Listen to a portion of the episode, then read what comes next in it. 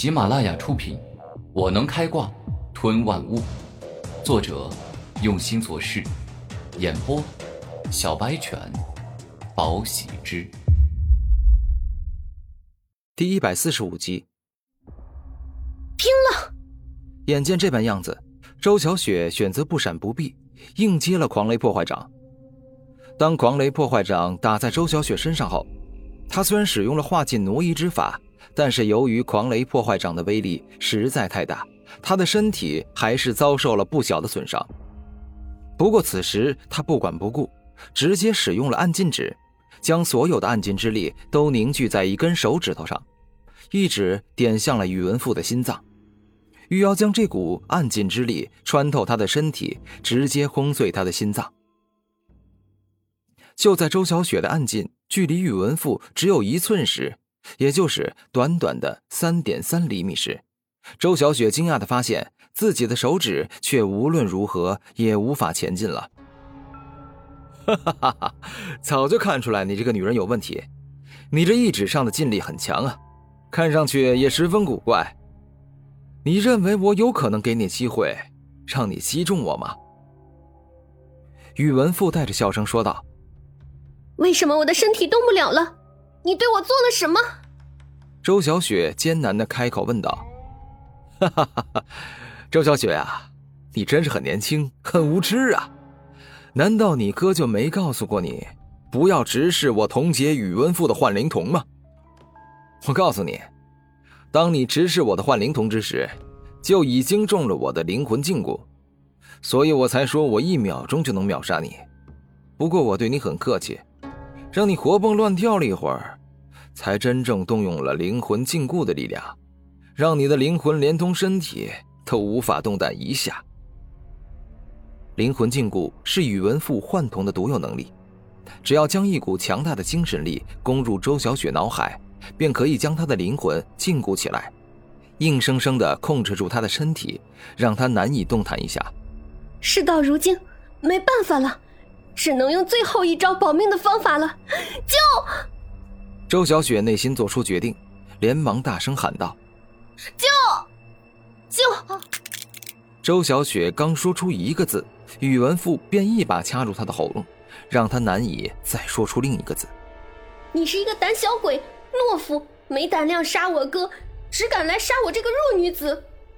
周小雪虽然难以开口，但是内心还是可以骂宇文富的。我知道，你现在心里一定在骂我，说不定骂我胆小，只敢杀你这个弱女子，对不对啊？不过我不生气，因为等杀了你之后，你哥哥一定也会精神崩溃，走火入魔，到时候我会让他下黄泉。一起来陪你。好了，游戏结束了，现在我就要立刻杀了你。宇文富再次举起自己的手，这回是瞄准了周小雪的头颅。千钧一发之时，古天明赶到，一道火焰射线冲出，直攻向宇文富与周小雪，仿佛要将两人一起刺穿灭杀。宇文富感受到那道火焰光蕴含的可怕燃烧之力。于是连忙选择逃跑，心想，由那道火焰光杀了周小雪也好。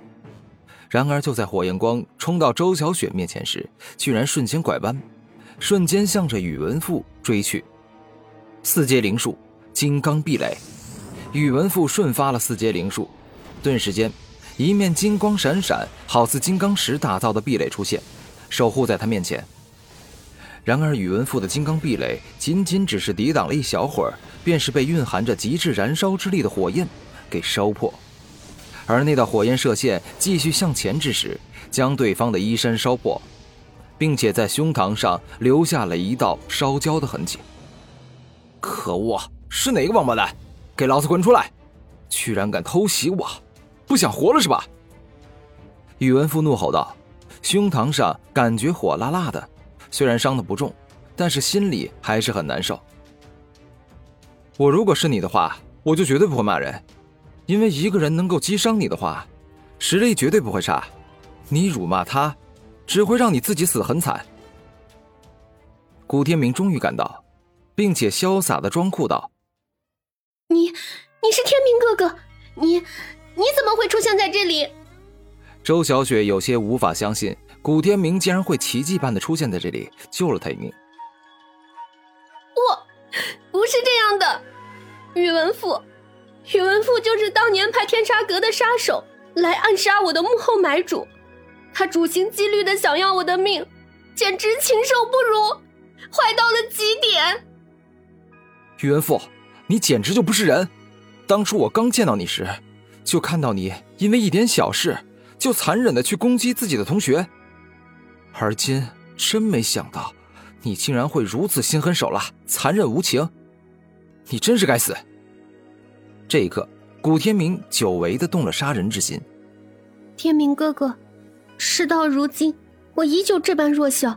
之前我刻苦修炼，就是想要得到你的认同，让你承认我能够帮到你的忙。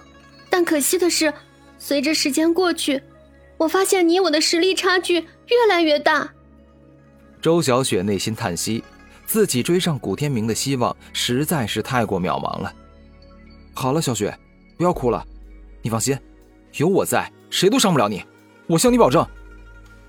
古天明说出了坚定而有力的话语，并且走到周小雪身旁，轻轻的拍了拍她的肩膀。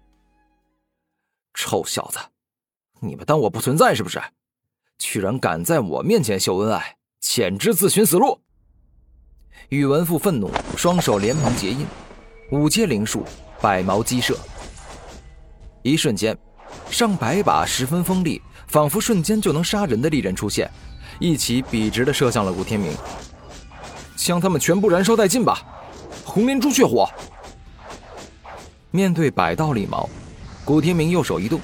浓郁且可怕的红莲朱雀火径直冲了出去，宛若一头吞噬巨兽，将上百把利刃尽皆包裹住，然后将其燃烧殆尽。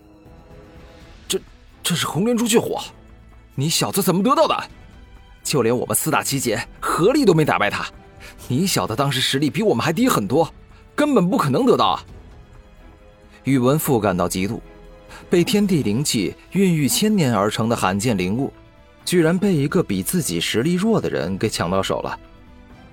哼，我没有必要回答一个即将要死之人的问题。